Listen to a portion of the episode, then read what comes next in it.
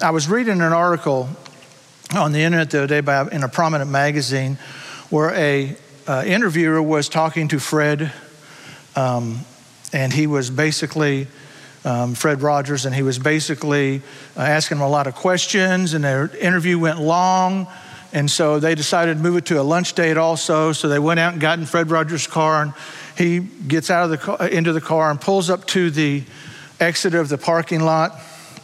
And it was like Fort Mill at five o'clock, car after car after a car after a car after a car. And, you know, they just waited there and waited there and waited there, didn't know really what was up. And so the interviewer looked over at Fred Rogers and said, Don't you ever get upset? And he kind of paused for a minute. He looked at me and said, Well, yeah, don't you? And the reason why I use that example is because I think we um, think that Jesus is Mr. Rogers. When we think of Jesus, we think about the smile, we think about the kindness, we think about um, what he does and how he is there for everybody. And he's got a great story. Of course, he's gone to be with the Lord, but um, I think we do. Well, in the scripture this morning, we're going to be talking about a Jesus that ain't Mr. Rogers. Um, and no one really wants to think about Jesus like that because we want Jesus to meet our needs and do the things that we want him to do rather than necessarily be who he is. And so um, we're going to look as a continuation. Our pastor started in the uh, Gospel of John several weeks ago. And um, so if you have your Bibles, turn to John 2. And we're going to start in verse 12. But before we do, uh, also our pastor a couple weeks ago um, basically was telling us what the theme of the book of John was. And it's a twofold theme. I'm sorry, but I ran over last time, and so I need to put my watch on. Um, you don't want me to run over. And the theme of the book is in chapter 20, verse 31, and it says, These, things, these have been written so that you may believe, uh, believe that Jesus is Christ Messiah, the Son of God, and that believing uh, you may have life in his name. So, kind of a twofold um, purpose. Number one is kind of an apologetics type um, uh, action where he wants you to believe that Jesus Christ is Messiah. Okay? The second one is more of an evangelistic purpose. Um, he wants you, in believing that, wants you to have life in his name. And so, um, I'm going to bring those things back up at the end of the sermon, and, and so we'll, we'll talk them a, a little bit more. Um, so there are really two things here that I want to bring up at the end, and one is the importance that you need to follow Jesus with all your heart, all your soul, and you can add all your mind and all your strength. That's what the gospel say. Um, so that's one of the purpose, hopefully, that you'll get from this morning that you're here or on the videotape or over in the chapel. The second one is the importance of why you need to accept Him as Savior. And we're going to hit pretty hard on this one at the end um, because I think that some of us don't have a saving faith. I think some of us have a concept of what being a, a Christ follower is, but don't have a saving faith. And we'll kind of break that down just a little bit. So let's break down at the beginning there in chapter 2, verse 12. It says, After he went down to Capernaum, and his mother and his brothers and his disciples, and they stayed there for a few days. So this is right after the, the water to wine, right? Uh, that our pastor preached on last week, and he went to Capernaum to rest for several days, for three days actually. This doesn't say how many, but it's uh, three days. And so who's there? Uh, his mother, Jesus, of course, his mother, his brothers, and his sisters, because they're on their way to Passover. So the whole family was there, and his disciples, who were uh, Andrew, Peter, John, James, uh, Nathaniel, and Philip. That's the only six that he had at the time right now. And it's interesting that in uh, Matthew, um, I'm sorry, John chapter 7, it says at this point his brothers had not even believed in him yet. So they were just going along because they were going to the Passover. It wasn't because they thought he was Christ. It wasn't that he was Messiah. They, they were just his brothers and as a family, they were going to the Passover. And so they rested in Capernaum. Uh, very interesting, uh, and I, you'll find out as we go along. I like history, and so to bring a lot of that into it. Capernaum was a town that was actually a kind of a thriving metropolis, and they rested there for, for three days. And in Matthew 11, it says, If as many signs would have been done in Capernaum as in Sodom, Sodom would still be around with us today. That's a lot of miracles comparing to what their Sodom was about back then. That's a lot of things that Jesus did.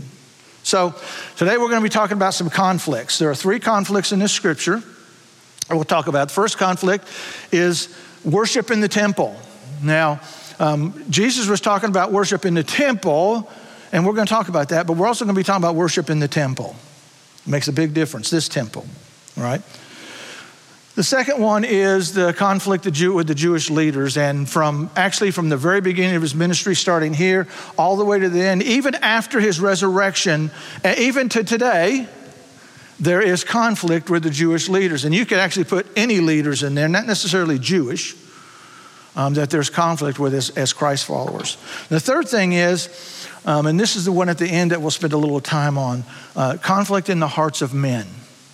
Um, and you'll find out why it was that way. So, conflict in the, in the temple, um, the miracle of the change, changing, uh, cleansing the temple. Now, most people would not say this is a miracle. I think it is, and I'll explain why I think it's that way, and maybe I'll change your mind. Um, but I think I'm pretty convincing um, when it comes to this, and so we'll see. So it says the Passover of the Jews was at hand, and Jesus went to Jerusalem, remember, with his brothers, sisters, mom, and disciples, and in the temple found those who were selling oxen and sheep and pigeons, and, money, and the money changers sitting there. And making a whip of cords, he drove them out of the temple with the sheep and the oxen, and poured out the coins uh, of, of the money changers, and overturned the tables. And he told those who sold pigeons, this is very interesting, he told those who were selling pigeons to take those things away. So he didn't turn them over, or crash the cages, just said, hey, get them out of here. And for the reason why, he says, do not make my father's house a house of trade. A better translation would be a house of business. Do not make my father's house a house of business. And his disciples remembered they had written, Zeal in your house will consume me. So let's look at this for just a minute. So this is Jesus' about 30th time that he's at the Passover because he was a good Jew. And that's what Jewish families did. I, am going to have a hard time talking to here. But um, so they uh, go to the Passover. That's what you did, right? So it's about his 30th time in there. He, he kind of knew what was going on. Um, interesting enough, and most of you know, but just for the ones who don't know this, what the Passover is, is uh, they were captive by the Egyptians, and, you know, Charlton Heston came in and said, Let my people go. And so they wouldn't let him go. And so basically, um, what had happened is God said, Okay, I got you. And so he brings some plagues. And won't name all the plagues, but the very last plague, which is probably the most telling of all of them, was the Passover angel. And so the deal was if you didn't sacrifice and take the blood and put it on the doorpost and on the mantle or the header of the door, if that death angel, when they came over the city, didn't see that, then your firstborn would die. And so uh, I don't know if you saw the Ten Commandments, but you hear the moaning and groaning of moms and dads that night. Um, interesting that I, my thoughts convey back to movies I've seen, which is weird. But um, and so uh, the ones who didn't have the sacrificial blood on the doors and the mantle, their children, firstborn died, um, which is tragic um, for that to happen. And so God in Deuteronomy said, Hey, I want you to go ahead and practice this all the time. And then there were some other things happening around that celebration also. So Jesus and his family and his friends and his disciples are on the way to Jerusalem for the Passover. Now, this was familiar since Jesus had been there so many times, right? And so basically, um, there were oxen and there were lambs and there were doves and there was money changers and there were things that were going on. Um, interesting that this is the first of two cleansings that happened the, that Jesus did in the temple. Now, some people, some theologians argue about that, but if you read the two different stories, one, this one in the, in the first of John, the second one is in uh, Matthew 21, Mark 11, and Luke 19. If you read about that one, he uses different scripture at the end of what he did to uh, not justify, but to basically talk about what the actions he had just taken. Um, so at some point, and these are important too, but at some point, all of the animal people and all of the money changers and, and everybody moved from the outside of the temple to the inside of the temple. That's very important.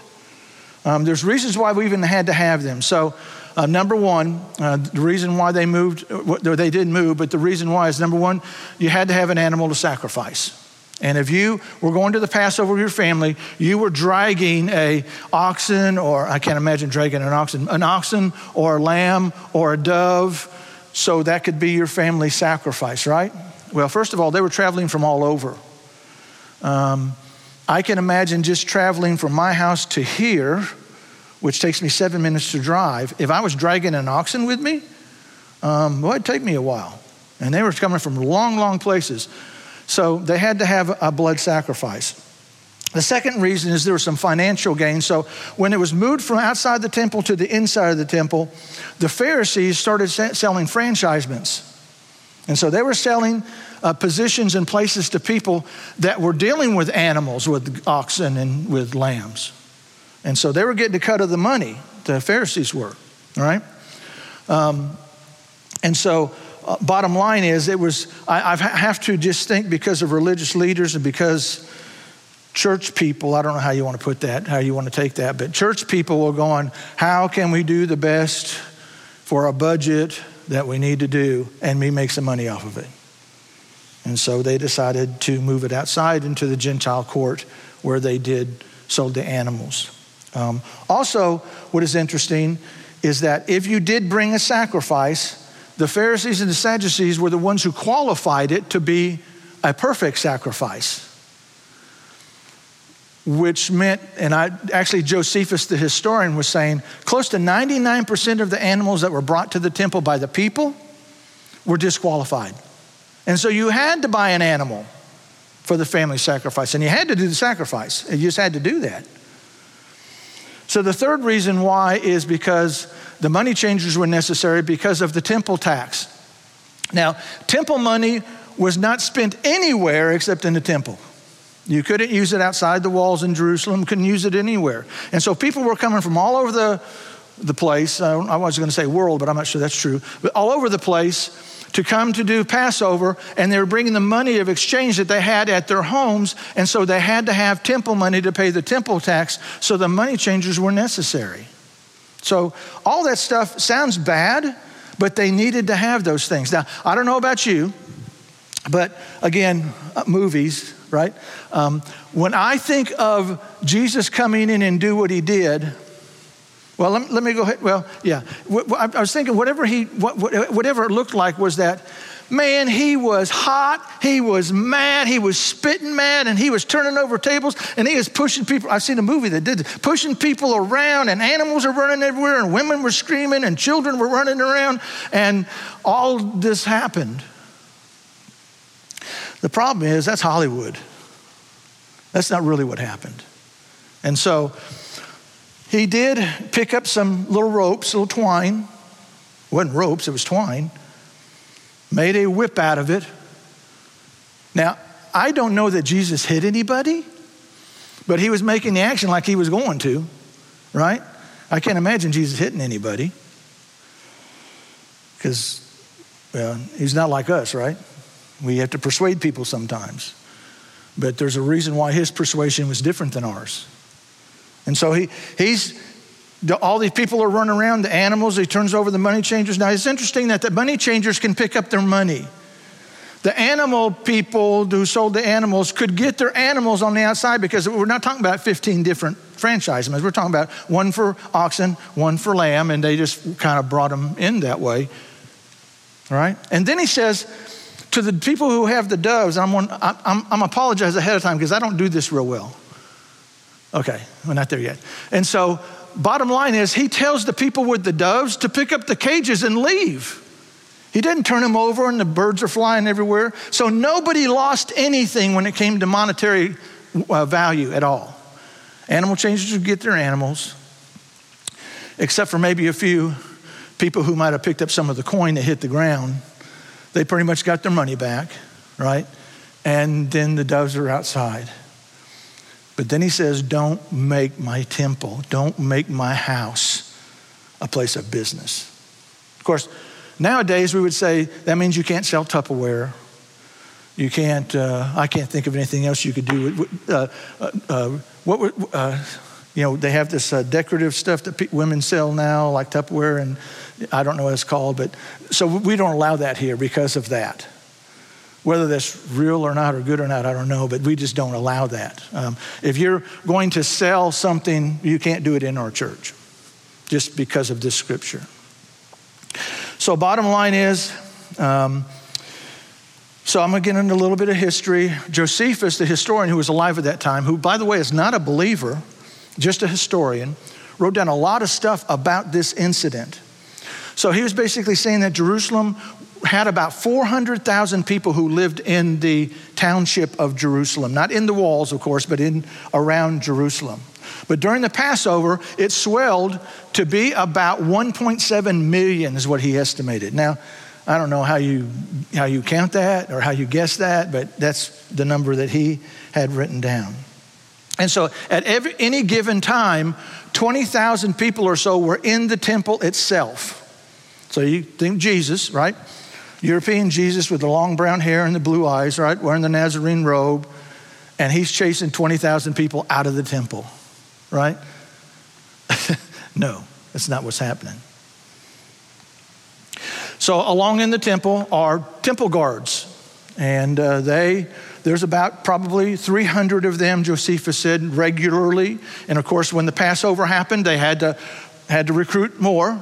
And so Tommy's over here, I see, and so he's, he's recruiting more people because Fort Mill is packed, right? Well, that's what they did in Jerusalem. They had to get more people in there to help with the crowds, even if it was just crowd control, right? They estimate that 25,000 sacrifices were made between 3 o'clock and 6 o'clock that evening. And by the way, the Passover sacrifice was only done in one day. The celebration was for a long time, but the actual, the actual sacrifices were only done in one day in a three hour uh, time. Now, um, that's a lot of blood.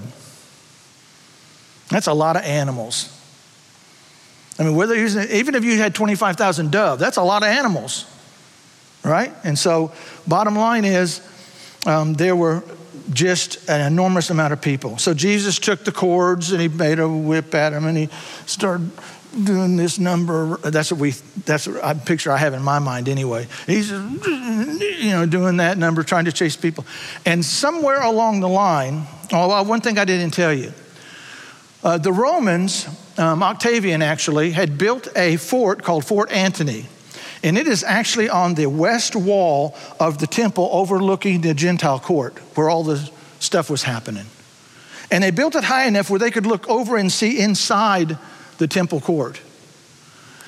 And so a garrison of, of, Roman soldiers were there. So at any given time, whether it was a bar Jesus or anybody that was political, they could come into the temple gates and just quash that completely with the garrison. That's if the Roman, Roman temple guards or the uh, temple guards had not already taken care of it. And this is pretty interesting. This is why I call it a miracle. Josephus does not write anything about the temple guards nor the Roman garrison coming down and doing anything. So somehow, 20,000 people, animals, children, families, coins, doves, somehow move out of the temple in an orderly fashion. So it doesn't raise the, the watchful care of the soldiers or the temple guard. That's a miracle. I mean, you think about it. If someone, you know, I, I think I got to throw this in. So Clemson's going to meet next week against 17,000 people, just in case you wondered about that. Um, go Tigers. And so, bottom line is, can you imagine having one entrance, all right, the main entrance, and trying to get just those 17,000 people out of there without any kind of commotion? Well, a Clemson game, they're throwing their beer and all kinds of junk. But anyway, regardless of that, trying to get him out. They're, that's pretty, that's havoc. That's not orderly. That's not, in, that's not without any commotion. But somehow Jesus did it. And the reason why he did it was the simple fact that he had the power of God on his life. And God's power can do anything. It can cost 20,000 people, and maybe more, maybe a few less, to walk out of there with the animals and the coin changers, who are probably pretty upset. And even the Pharisees, because they're outside the temple when they're questioning him in just a minute. And the people with the doves. And they're not upset. And I can just, you know, nowadays, uh, I could just, you know, just one big guy, which Israelites are not very big, but just one big guy could grab Jesus and say, What the heck are you doing? And that didn't happen either. Why are you messing up our worship? This is the high point of our year. We're all in the temple here and we're all in the community and we're worshiping. What are you doing? Didn't happen either. Um, so the Jews expected the Messiah to come and attack the Gentiles. Instead, the Messiah came and attacked them at their highest point, their worship. They expected a conquering warrior to come and, and uh, punish the nations who had taken them captive and who treated them badly. But they just got basically a, a, a picture of what is going to happen in the future with God having control over everything. So, so God's power was demonstrated. And actually, um, this is what a scripture that basically speaks to this, and this is in Psalm.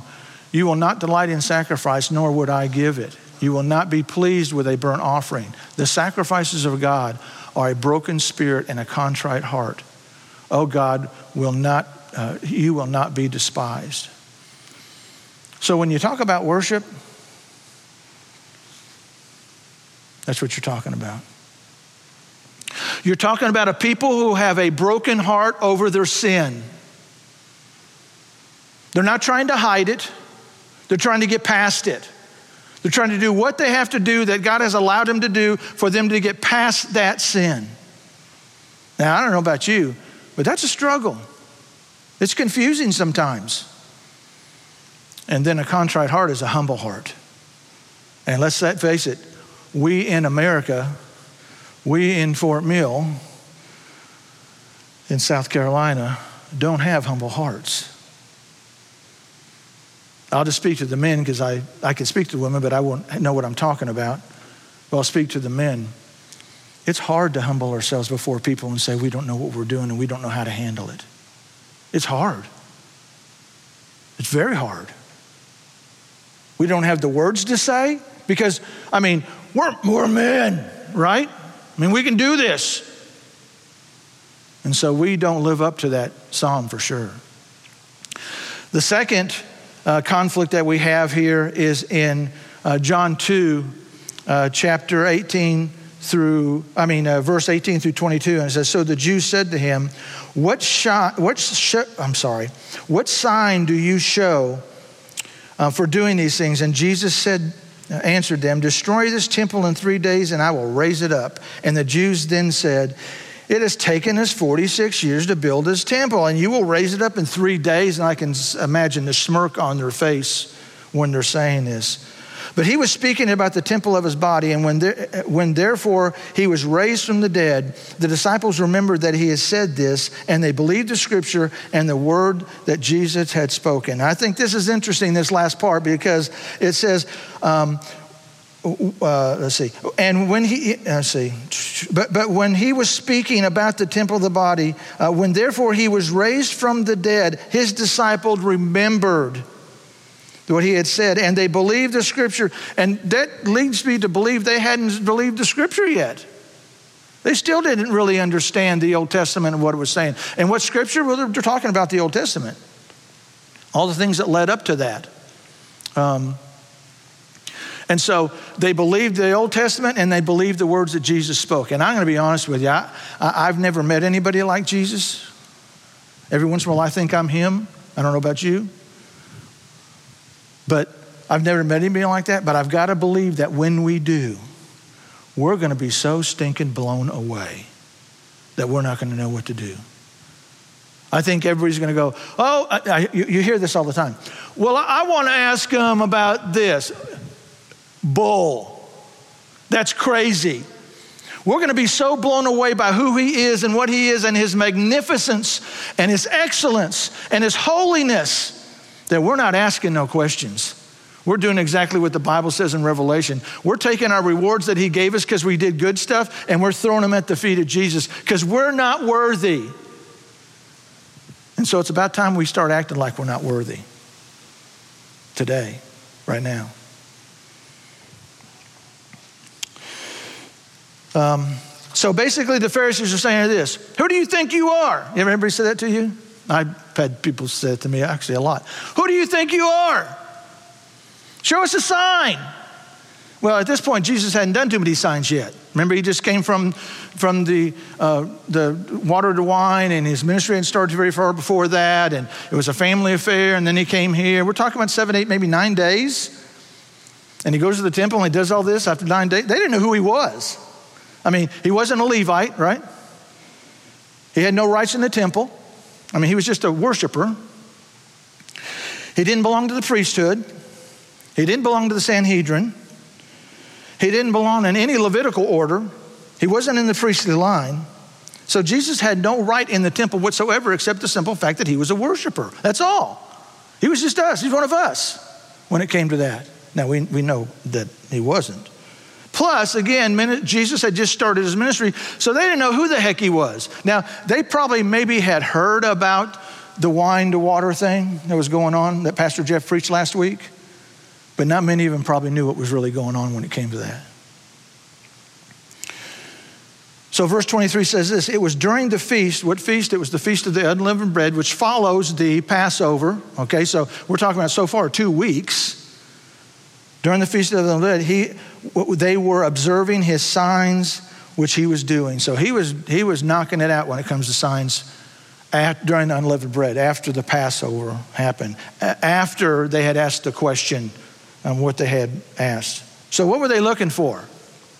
Well, they were looking for some kind of astronomical sign. They were looking for a sign from God. Um,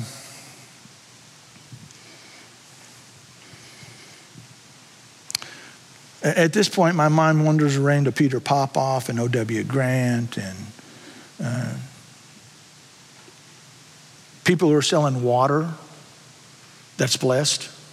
People are selling uh, prayer cloths that they, I don't know if they wiped their sweat on it. I don't know what they did, but they're selling them. Thinking that you got a leg up because you buy them. Shysters. Oh, and by the way, there are some people that, that, that we listen to that aren't selling anything monetarily, but they're selling things spiritually. And it's garbage. If it is not faith alone, through Christ alone, and the Bible's in the Word alone, then it's garbage. I'm teaching through the book of First John, and he's basically saying, There's nothing new. Someone comes up with something new, don't believe them because it's not new. It's from our founding fathers, not George Washington and Abraham Lincoln. Jesus. That's where it's from. So don't be led astray by junk that's out there. So they wanted an astronomical sign, some sign from God, uh, a, a, a holy fireworks display that he had the power to do what he did. Well, he didn't do that. As a matter of fact, Jesus kind of looked at him and said, Hey, you want a sign? I'll give you a sign. But it's going to be a sign deferred. It's not going to be a sign right now. He didn't say that, he didn't explain it. But he says in verse 19, Destroy the temple in three days and I will rise it up. Well, of course, they missed that. Uh, they didn't understand what he was saying. Interesting, in Matthew 12, it says, An evil and adulterous generation prays for a sign. I'm not going to believe by faith, I'm going to believe in a sign. Got to see evidence. Got, got to have it in front, it's got to be in the flesh and blood. It's interesting, Jesus did miracles afterwards, and they still put him on the cross. So they withered man's hand in the temple. So he had power over the temple and on the Sabbath, and demons were raised, and people could hear and people I could see and people raised from the dead. And in spite of all that, those signs were earthly signs. They weren't the kind of signs they were looking for. And so they could kind of put that in their own. Um, I'm going to say this is going to sound bad, but they had a trump card. No political deal involved with that. But their trump card was those are from the earth, those aren't from God. And I'm kind of thinking, whoa, hold it. Some of those things got to be from God. I mean, anybody ever raised anybody from the dead in here? I mean, seriously, some of those have got to be from God. And so he said that about raising the temple up. And if, if he were alive today and he said that here at First Baptist Church, and hopefully we wouldn't be the Pharisees. Hopefully we'd be the worshipers, but you never know. And so he would say that, and it would be on every Twitter feed. There'd be someone on TikTok dancing around saying the same words. There'd be uh, Instagram would be full. Facebook would be full. I mean, there would be, it had gone viral all over the world, even in China, even though they don't allow our propaganda, even in China. It'd be all over the place. And you kind of go, how do you know? Well, interesting enough, God's word proves itself out a lot. And so, back bottom line is in Mark. This is a, the scripture where Jesus had told them to go and wait for him. And uh, they did what we would have done. They went fishing. They went back to what they knew to do, which is not what Jesus asked them to do. And so he says this Oh, that's the wrong one. This is, I'm sorry. This is three years later. I've got the wrong scripture. Um, yeah, okay. This is Mark 14. It says, Many bore witness, false, uh, bore false witness against him by his testimony did not agree. And some stood and bore false witness against him, saying, We heard him say, I will destroy the temple that is made by hands, and in three days I will rebuild the temple not made by hands. Well, if you look at what he said, he didn't say that. It's kind of like the press today. They kind of print and say kind of what they want to prove their point. And so they did about now by the way, this is three years after he said this in the temple. All right? And so false witness they bore against him because it so then in Matthew no, wrong way. In Matthew 27, it says the two robbers were called again. This is all the way to the crucifixion. Two robbers were crucified with him, one on the right hand and one on the left, and those who passed by derided him, wagging their heads and saying, who, uh, you who would destroy the temple and rebuild it in three days, save yourself. If you are the Son of God, come down for the cross. So, three years later, all the miracles, all the things that happened, they still tried to use his words. Again, not his words. They still tried to use his words against him. Again, dealing on things in earth, not necessarily things in heaven. And by the way, he never did say, I will destroy it. He said, You will destroy it, talking to the Pharisees.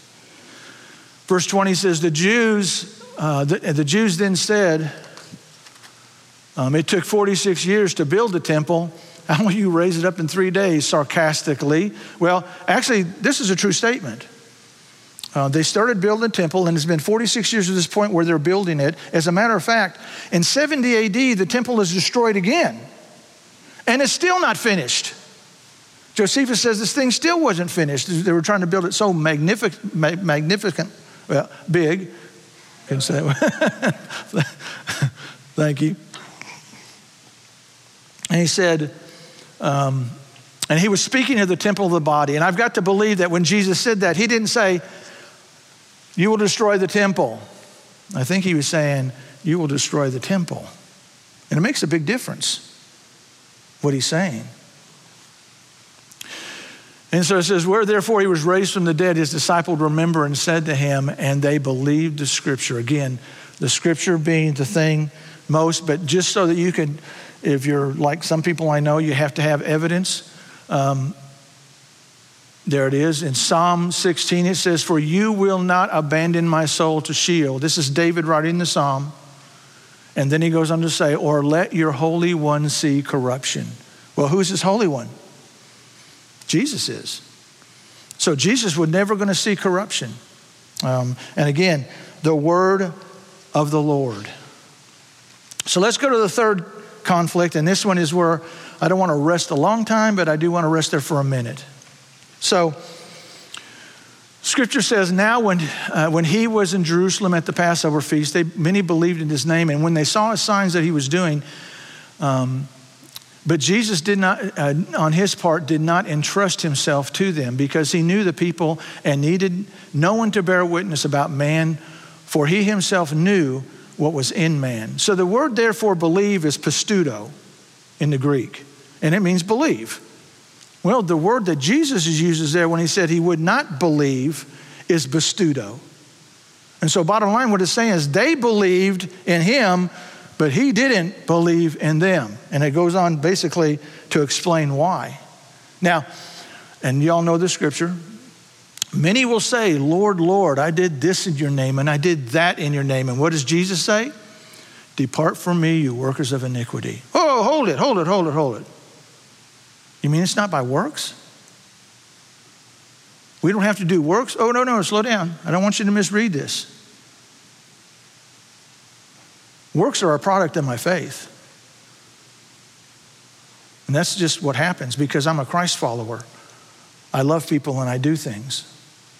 Now, I will tell you this before I was a Christ follower, I didn't love too many people. There was a great change in my heart and in my life because of that, because of the difference that he made. It says that demons believe and tremble. They don't get saved, but they believe and tremble. Um, you remember the story about the soils? Got four soils.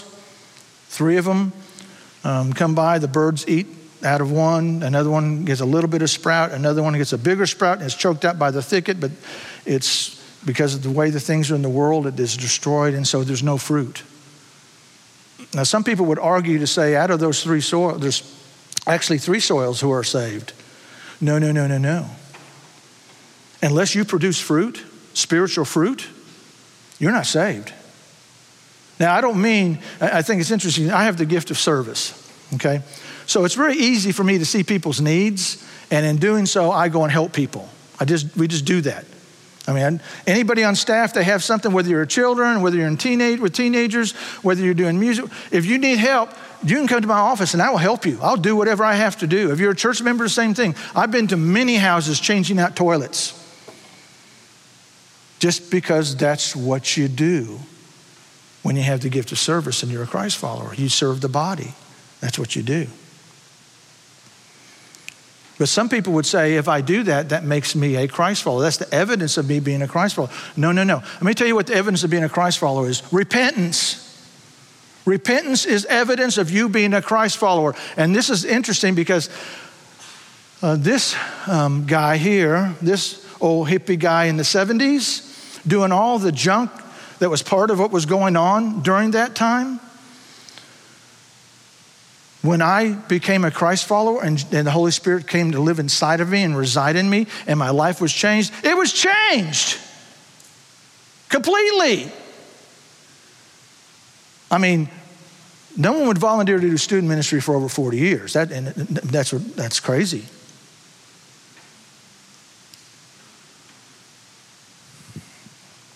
Some people think walking through the door with your mask on is proving that you're saved. No, it just means you got a mask on and you're doing what whoever told you to do, do. I go to Lowe's a lot because I work on my house a lot and says wear a mask. Guess what? I wear a mask. I'm very rebellious though.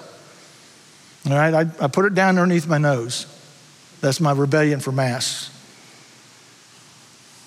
You think I'm kidding, but some of you are smiling because you probably do the same thing.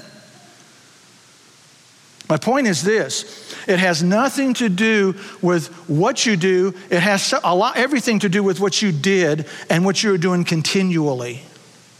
It's a mark of repentance.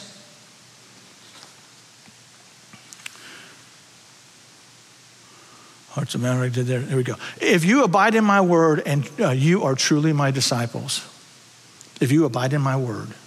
Now, are we sinners? Yes. Are we fallen? Yes. That means repentance happens all the time. You don't save it up. Uh, I'm going to tell this about Trish, uh, my wife sitting back here. I love her. She's my sweetheart. She's my friend. She's also the Holy Spirit in my family sometimes. Moms, you would understand that. When she, we, we belonged to a church that was very um, works oriented when we got saved. It was a mega church back in the 70s. And I remember our pastor getting up and preaching this, this uh, title of his sermon was Wheat and Tares. And he preached it quite often. He was famous for that sermon. She got saved a bunch because she realized there was something in her life that wasn't matching up to what he said you needed to be. So she continued to get saved. She only got baptized, well, she got baptized in Jordan River, but just got saved, baptized once in church. It's confusing, isn't it? When we live our lives the way we live our lives and then we, we mess it up and do something wrong, you kind of go, and I've heard people say this there's no way you can be a Christian and do that. Well, that's not your judgment call. I said, I, I, one church I was a staff member on, I got a, in a little bit of hot water because the pastor said, well, well, how do you know people are saved? I said, Well, I don't.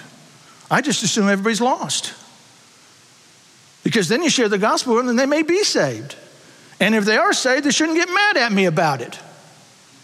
Right? They should just help with that insurance that they have already in their life.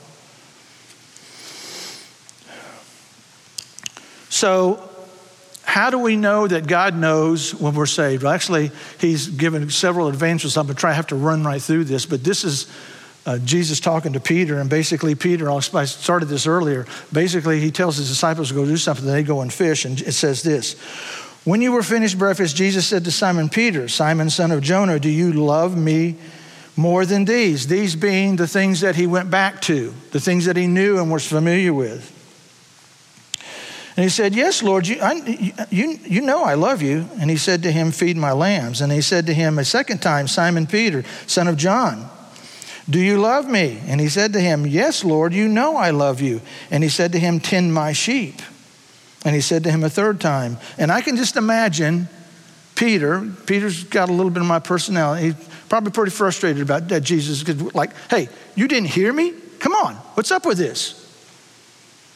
And he said a third time, Simon, son of John, do you love me? And Peter was grieved because he said it the third time, Do you love me? And he said to him, Lord, you know everything. Even the disciples back then knew that he was sovereign, knew that he was in control of it all. And you kind of go, well, okay, well, that's the present at the time back it was written. So let's go on. Verse 18 says, Truly, truly, I say to you,